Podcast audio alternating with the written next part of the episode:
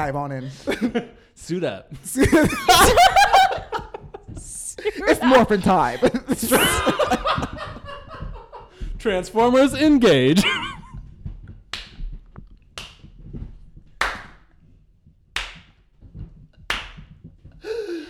Pokemon Go.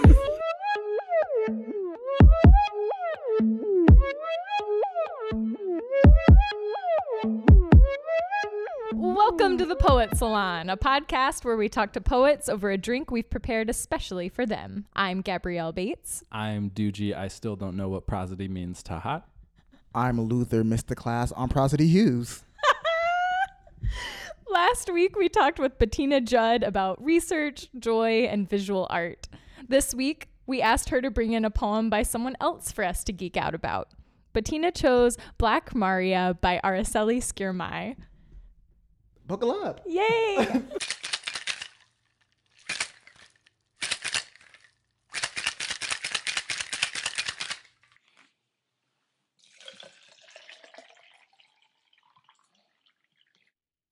Body of space, body of dark, body of light. The Skyview Apartments, circa 1973. A boy is kneeling on the rooftop. A boy who, it is important to remember here, his skin is brown, prepares his telescope, the weights and rods, to better see the moon, his neighbor. It is important to mention here that she is white, calls the police because she suspects the brown boy of something. She does not know what at first eh, then turns, with her looking his telescope into a gun, his duffel into a bag of objects thieved from the neighbors' houses, maybe even hers. And the police, it is important to mention that statistically they are also white, arrive to find the boy who has been turned by now into the suspect on a roof with a long black lens, which is, in the neighbor's mind, a weapon. And depending on who you are reading this, you know that the boy is in grave danger. And you might have known somewhere in the quiet, quiet in your gut, you might have worried for him. In the white space between lines five and six, or maybe even earlier, you might be holding your breath for him right now because you know this story. It's a true story, though miraculously, in this version of the story, anyway.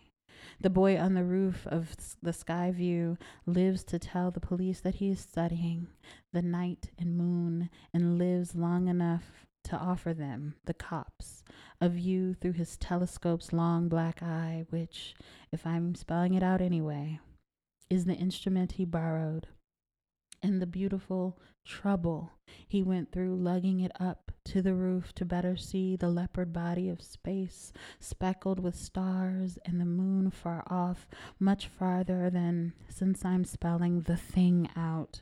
The distance between the white neighbor who cannot see the boy who is her neighbor, who, in fact, is much nearer to her than to the moon. The boy who wants to understand the large and gloriously unhuman mysteries of the galaxy, the boy who, despite America, has not been killed by the murderous jury of his neighbor's imagination and wound. This poem wants only the moon in its hair and the boy on the roof. This boy on the roof of this poem with the moon in his heart inside my own body as I write this poem. My body is making a boy, even as the radio calls out the Missouri Coroner's News, the Ohio Coroner's News 2015. My boy will nod for his milk and close his mouth around the black eye of my nipple. We will survive. How did it happen? My boy, the cops, my body in this poem my milk pulling down into droplets of light as the baby drinks and drinks them down into the body that is his own. See it, splayed and sighing as a star in my arms. Maybe he will be the boy who studies stars. Maybe he will be, say it, the boy on the coroner's table, splayed and spangled by an officer's lead, as if he, too, weren't made of a trillion glorious cells and sentences trying to last. Leadless, remember? The body's beginning, splendored with breaths turned by time into at least this song, this moment made, and the mackerel soul caught flashing inside the brief moment of the body's net, then whoosh, back into the sea of space. The poem dreams of bodies always leadless, bearing only things ordinary as water and light. Two. I too am built out of a question about the sky, a body bearing things ordinary as light. And when I realized this, I was on my back, my legs in the stirrups, and the lights of the technician's office were dimmed as she slid the wand up inside me after, like a room, the baby emptied me, and space is what I thought. As the technician clicked her machine for a close up here and there and there, which was really all me and the seeming limit- limitlessness of my body's dark. How did I spend so many years dismarveling the body, its powers and beauties, thinking the world a place I did not belong to, thinking myself alien? Though, of course, it was always ever my only home. And in that room, my heart then had a brazen dream and drew with its brown fingers its own curtains back so that I could see the courtyard inside it, where the peacocks swept the dirt with the dark of their closed tails, within which the green burned secretly like a fever and i and i saw my six words and their ghosts and the mothers nodding from beneath the pepper tree and a well at the center of the yard of my heart and i held the dead given pail so it lowered so lowered it down into my chest then up and like that was taught by the elders to lift sorrow out from my sorrow you better write Aracelis.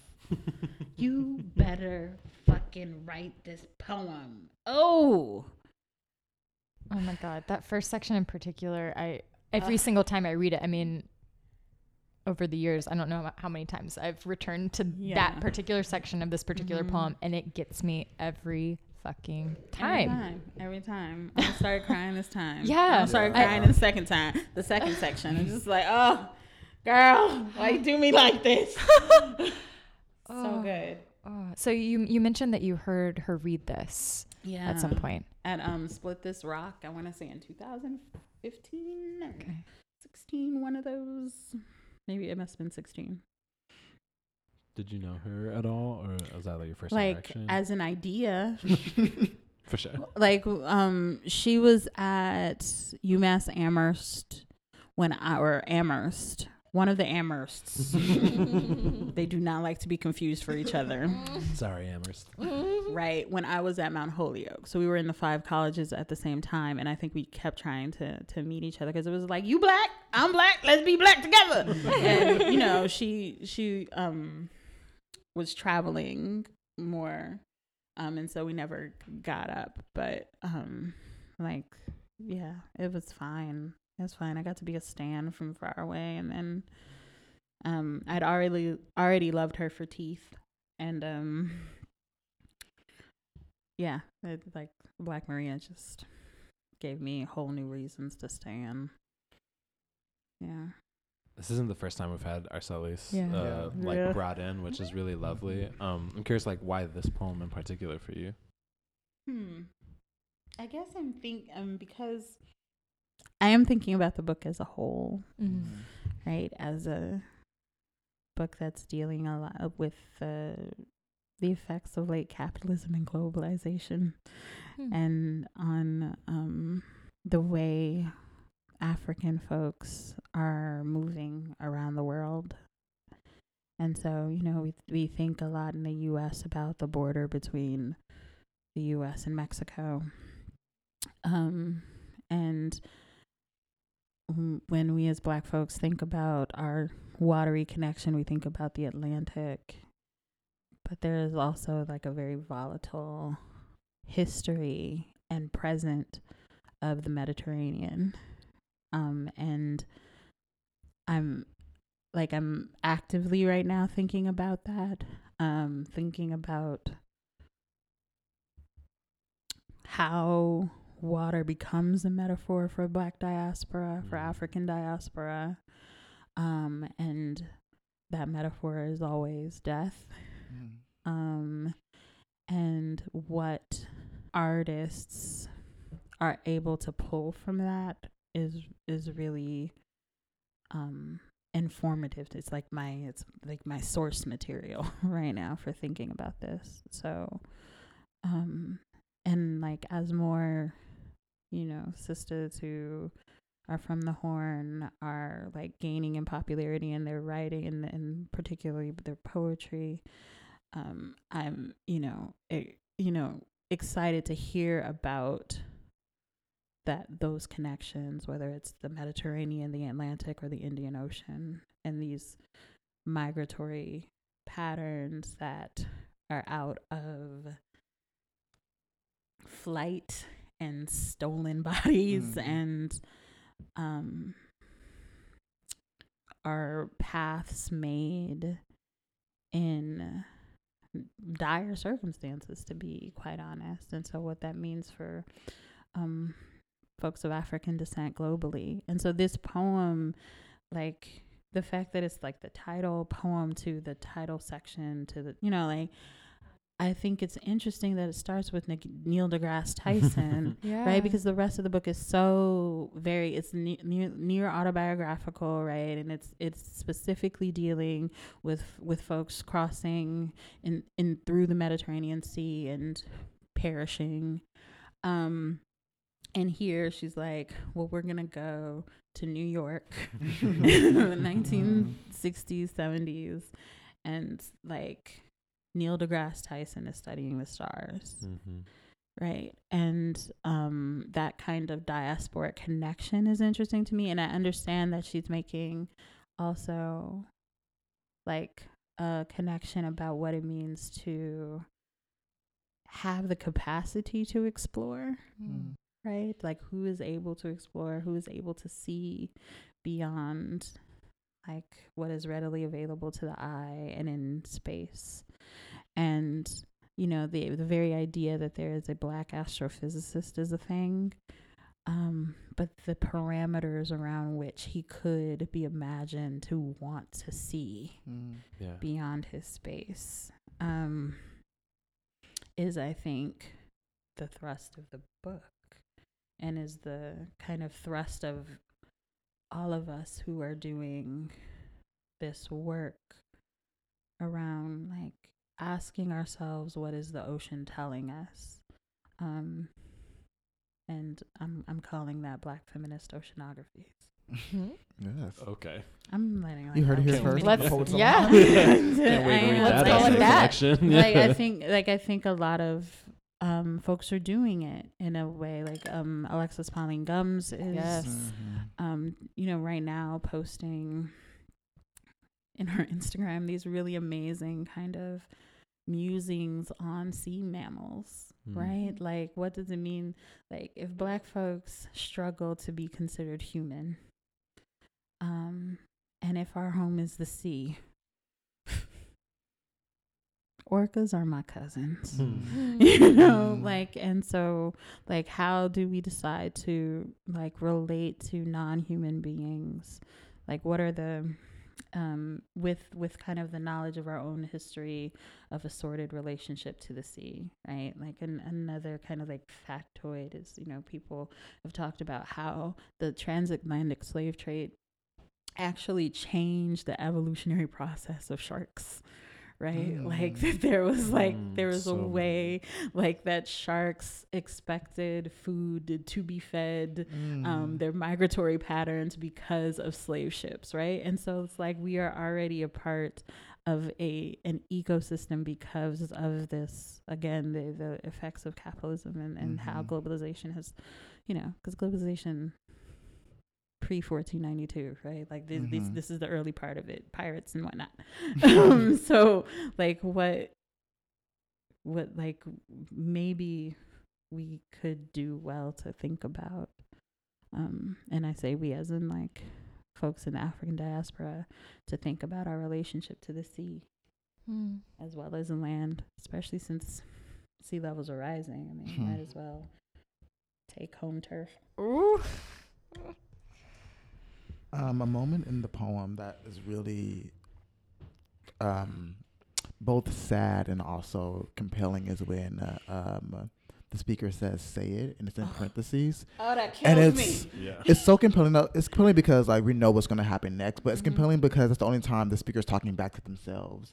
Um, Other Mhm. times in parentheses, it was to the, the reader. Like it's, Mhm. I'm mentioning here the person's white, person's black, Mhm. but there was like say it like you gotta you have to say what people are thinking. like and that's that and in what itself I'm and what and what I'm- I'm yeah and, and she already to said we're, you already said we're holding our breath for the thing to cut to come so we're Mhm. just like is ever gonna happen and she like sits up was like maybe maybe the death never come but yeah. then when she like say you're like ah Yeah. it, Oh, it has to happen Yeah, I have to consider. I have to consider Yeah. I have to reckon with this I have. Mm-hmm. and and so much of it is obviously about like the failure of one's imagination like o- Mhm. and the limits of one's imagination Mhm. and Mm-hmm. and there's so much complicity in that and i think like that's the first moment that the speaker like names their own sort of like or acknowledges where the limit of their imagination Imagination, is yeah, right and they have to steel themselves mm-hmm. for what to that possibility right is. yeah to Yeah. like reach Right. beyond that right, or the danger of their imagination, right? absolutely Yeah. They, yes They've seen Yes. it and know it, and they just don't want to Mhm. Yes. speak it into demonstrable reality.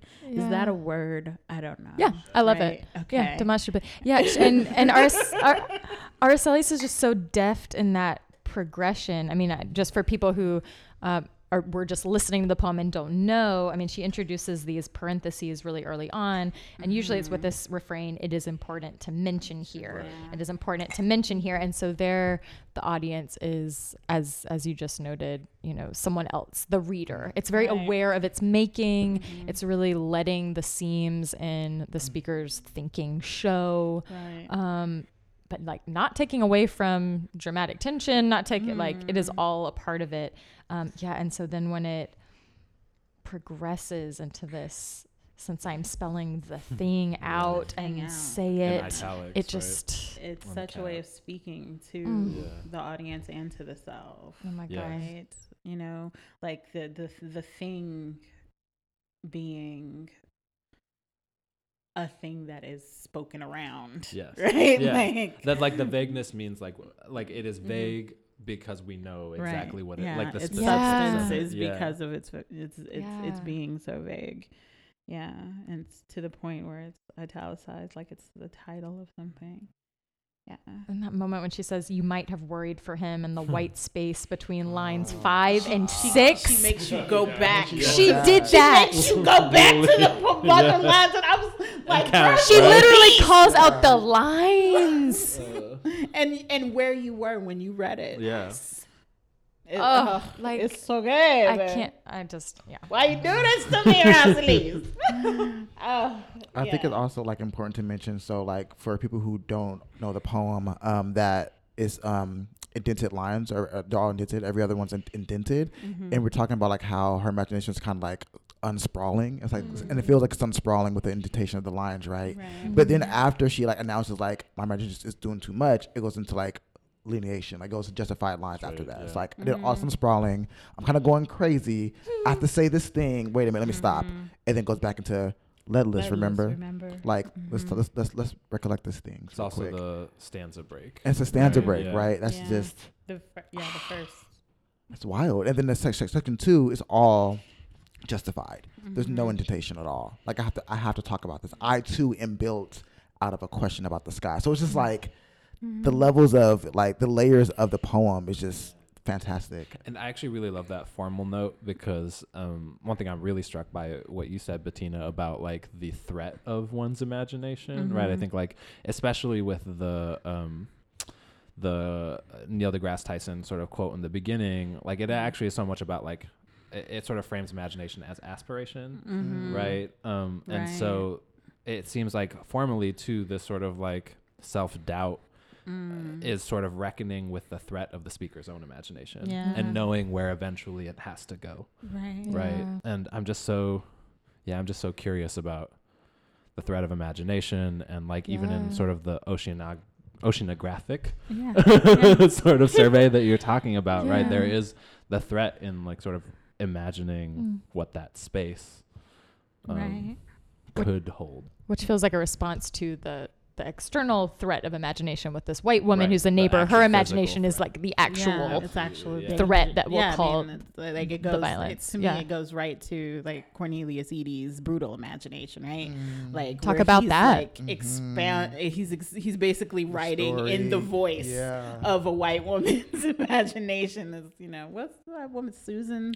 Ooh, Somebody I that white remember. lady that ima- Her that name would like, be Susan. Like it's it's probably Susan. I think it's I think it's Susan. I haven't read it in so long. I feel like yeah, but, but you know the woman who um basically said like basically killed her children like Mhm. like what drove the car into, the Oh, to to her. the- yeah, to the- yeah, yeah, yeah. into a river, river, or yeah, something like that. My mom and then used to have said that there was about some her black lot. man that did That it. did and so even to the point made like the, the police made a whole sketch and this part this black man is entirely made up is Mhm. entirely her imagination, right? And so like we and it's almost like she's the Aracelis is doing this kind of like she's like we know that imagination. Like we have that and we know what it can do. We know the harm that it caused. And let me tell you a story in which it didn't kill somebody, right? Mhm, Yeah.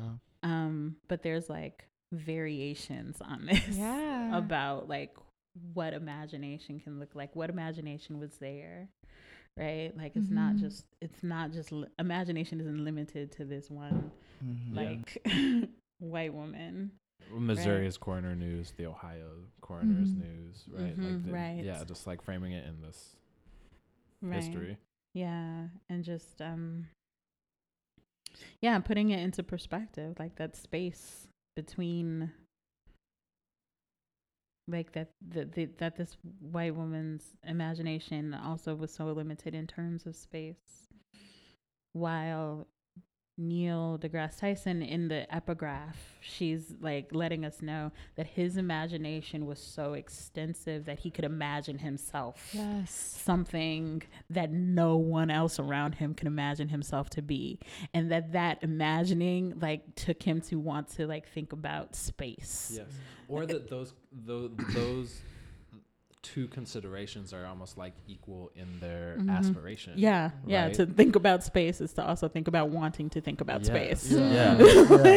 like, like that's how um incredibly unthinkable it would Yeah, be and this woman can't even think about like can't even Yeah. see can't even Can't get see, to yeah. seeing Yeah. Yeah, it's not What's Her in front of imagination is getting in the In the way, way of, of her being eyes. actual yeah. sight. Yeah, yeah. what's in front of her Yeah. and Yeah. he is like actually looking at the moon and stars Yeah, yeah. It, I guess it would be wrong to say that this the woman in this poem has a failure of imagination, Mhm. right? it's it's Yeah. It's Entirely. quite She just vivid. has like a It's- it's faulty very- imagination. It's very or- successful. it in that is way. Like, it's- almost It's, yeah. it's to the point where it's warping her actual sight. it's like an Yeah. overactive Right. imagination. An overactive. and we yeah. know and we know about its capabilities to create a reality Right. Right. Yeah. Absolutely. such, Exactly. such Yeah. as in the case And of in the ways brutal the imagination in the ways that are also inverse of like right of Neil deGrasse Tyson aspiring to imagine a thing and Mhm. it being met in reality by people being like, but like, don't you just want to play ball instead? like, yeah right you know, like that is just like,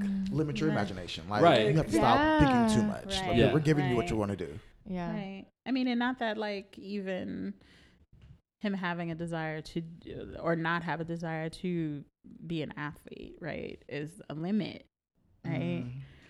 But Right. like his his as his imagination is particular, Right. and it gets to be particular. Um. Yeah. I'm kind of awed by uh so line 7 is where the second sentence starts and that sentence goes until like possibly like line 30 or 40 or something on the on the third page of the poem. That's wild. Mm. Say Such a long sentence. so and yet we yeah, never so get starting lost. line 7 uh his neighbor is important to mention here she that she is white. That's the second sentence, the start of it. That Mhm. go that sentence goes up until the third page of the poem. It's Oh, possibly like line like I don't know 35 or 40 or something. Where, I didn't- I didn't what count. does it end on? It ends on his his neighbor's imagination and wound at the end Mm. of it, and then the third sentence starts. Uh, this poem wants only the moon in its hair. Yeah. That's wild. yeah. Wow. so deft. That's what I'm saying. Like she does that, and it's not Mhm. showing off in the sense that like.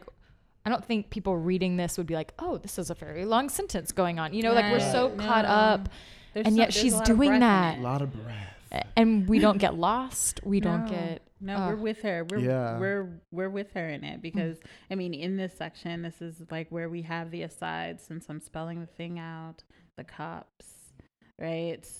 And if I'm spelling it out anyway, like there's, I mean, even outside of the parentheticals, there are these kind of breaths. There's a whole lot of commas. Yes. Yeah. A lot. Well, it's Many, hyper many comments. qualified, right? Yes. Like and the, like all those clauses are just like qualifications, and like all the qualifications are important in Mhm. relation to like the imagination of the subjects and the poems Right. too, right? Like right. the these both their imaginations have to be qualified in like very Mhm. different ways, especially considering sort of how it starts with his neighbor Mm. um, calling the police right. and Mhm. ends with um the His murderous neighbors jury. Yeah, yeah. like Of they're his neighbor's yeah. Yeah. Yeah, and it's like after that, the murderous jury, the sentences become vastly shorter. Like Yeah. we yeah, have the boy come- period, the cops period, my body in this poem period. It's like, oh, after after what has been done, after imagination is kind of m- murdered. It's like all we have is short short moments of like actual Mhm. reality. Yeah, I mean, and what a run-on sentence does tells us about the expansiveness of an imagination, Mhm. right? Like Yes. it, it does that kind of like, where was I? Where was I? Right. What was I doing? It stays in that singular moment, but like Mhm. Mm. Right, and there's, but and yet and still, there's still breaths within it. There's still like whole worlds, whole galaxies, if you will, within it. I keep coming back to this and gloriously unhuman mysteries, and I, Mhm. I and it's a reference to you know Neil deGrasse Tyson as a boy in space. But I'm thinking about how much this poem is about the act of writing a poem, and I'm thinking about Mm. like poetry as gloriously unhuman, Mm. even as, I mean, obviously it it requires humanity, but but there's something about working with language and and creating um, this artifact that to me sometimes feels gloriously unhuman. Mm. I like that. yeah. Yeah, she is um I mean the speaker's like wrestling with sort of the artifice is not the wrong I don't mean artifice in the like sort of fake cheap kind of way, but more maybe mediated kind of way, Mm. right? Like there's a mediation happening and sort of like wrestling with how to make it authentic and clear. Yeah. Yeah, I guess poetry would be like the transference of humanity into something gloriously unhuman. Mm. I don't know. I mean, I think also because she's she's co- wrestling with the question of who gets to be human in it in in the book largely. So like and the the work of poetry is so very much the humanities. Like it's it's very it's like the ultimate Yeah. you, you Yeah, know aspect of humanist discourse right? That what might it mean to one what might it mean to write about astrophysics in a poem? Mm-hmm. um might also be that kind of i think about like how tyson degrasse tyson acted. I say i say that with multiple meanings in his kind of reboot of that science show Cosmos. Mm-hmm. Cosmos, right, right. Well, like, like this repetition of the glorious fact that we are insignificant, right? Like, like, do you see that blue dot? You know, like, Yeah. you know, like, Yeah. and and like how that the last is 15 minutes of the last day. right. Like this is you. Yeah. You're here. You know, like and how that is kind of kind of it while it's juxtaposed it could be juxtaposed on kind of like an idea of like humanist discourse right? Actually they they happen at the same time.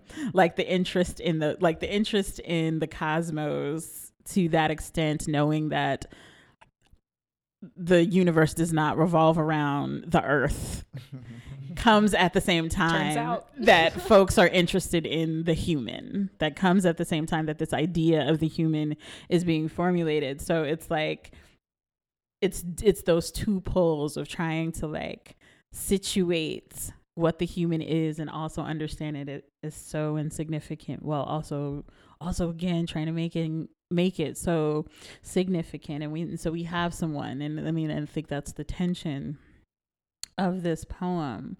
We have Mm. someone this black boy in new york non-human subject um by some discourses right? Or by the discourse of the history of like humanism is not a human.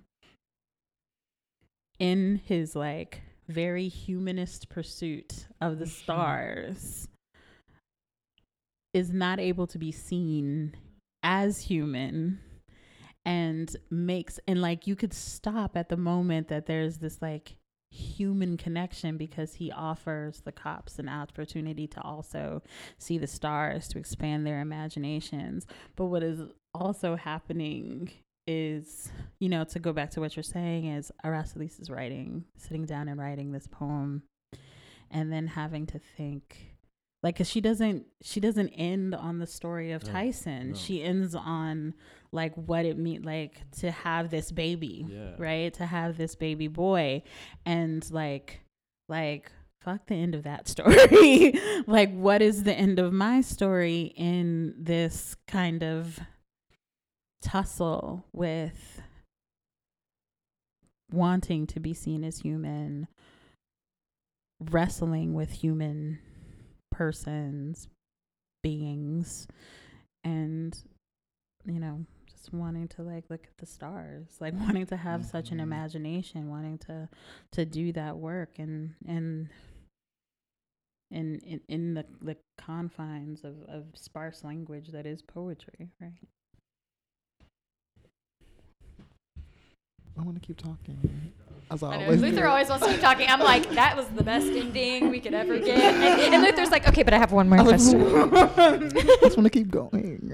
mm, yeah Um, no y'all are helping me because you know i still gotta write this chapter when- You can- you can cite us. notes. right, I'm cite, totally cite, gonna cite the cite poet y'all. salon. Totally in my acknowledgments already. yes.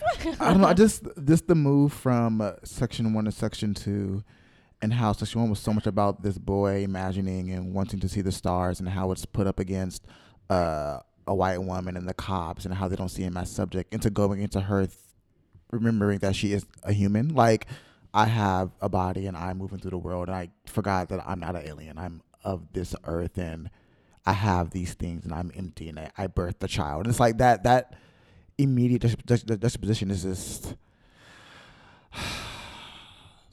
blows my mind. This this the way that's set up.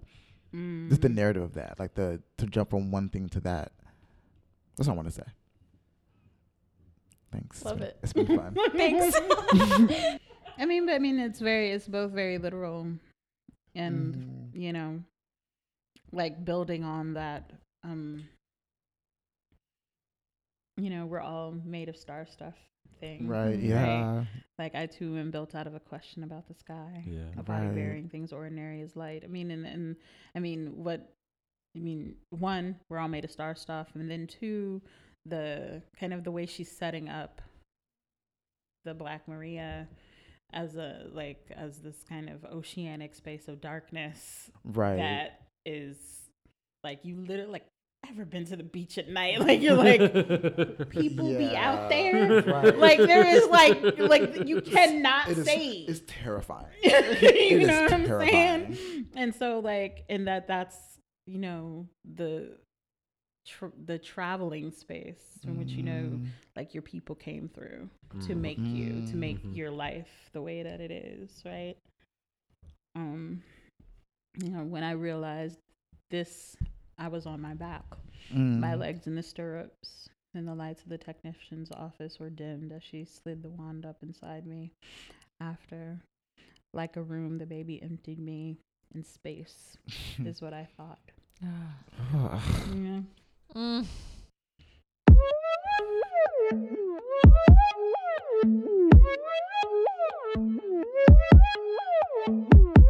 You to Bettina for sitting with us, chatting with us, and uh, laughing with us.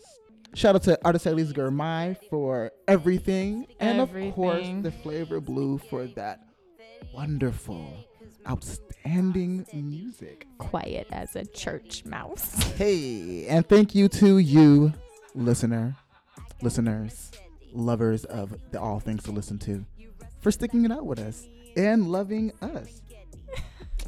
And because you love us, rate us five stars on whatever platform we are in your ears on. Yeah. Something about Stitcher right here. and Five that, stitchers. it's five stitchers. Hit that subscribe button. Lastly, follow us on Twitter at Poet Salon Pod and send along your anime related questions to Luther. to me, apparently. your saddest anecdotes and your least favorite poem. What? Yeah. Tell us something. I want to know that. yeah, about you. Uh, and send that all to the Poet Salon Pod at gmail dot Fetty and spaghetti, fetty and spaghetti, fetty and spaghetti, cause my crew rock steady. Fetty and spaghetti, fetty and spaghetti, yo. Ooh, chi wally wally, ooh, chi bang bang. While the world is falling, we can maintain full origami, making crane cranes. Got a thousand wishes on my brain, brain. I put salt in the water when I'm cooking up the pasta. Trying to keep me quiet, but you know it's gonna cost ya. Cause I cook 'em proper, redder than a lobster. Gourmet bait, but my mama was a mobster. You wanna this? Gonna show you these hands. Gonna take on these streets. Gonna show you who's man's. Cause my crew mob steady. Fetty and spaghetti. Fetty and spaghetti. Fetty in the.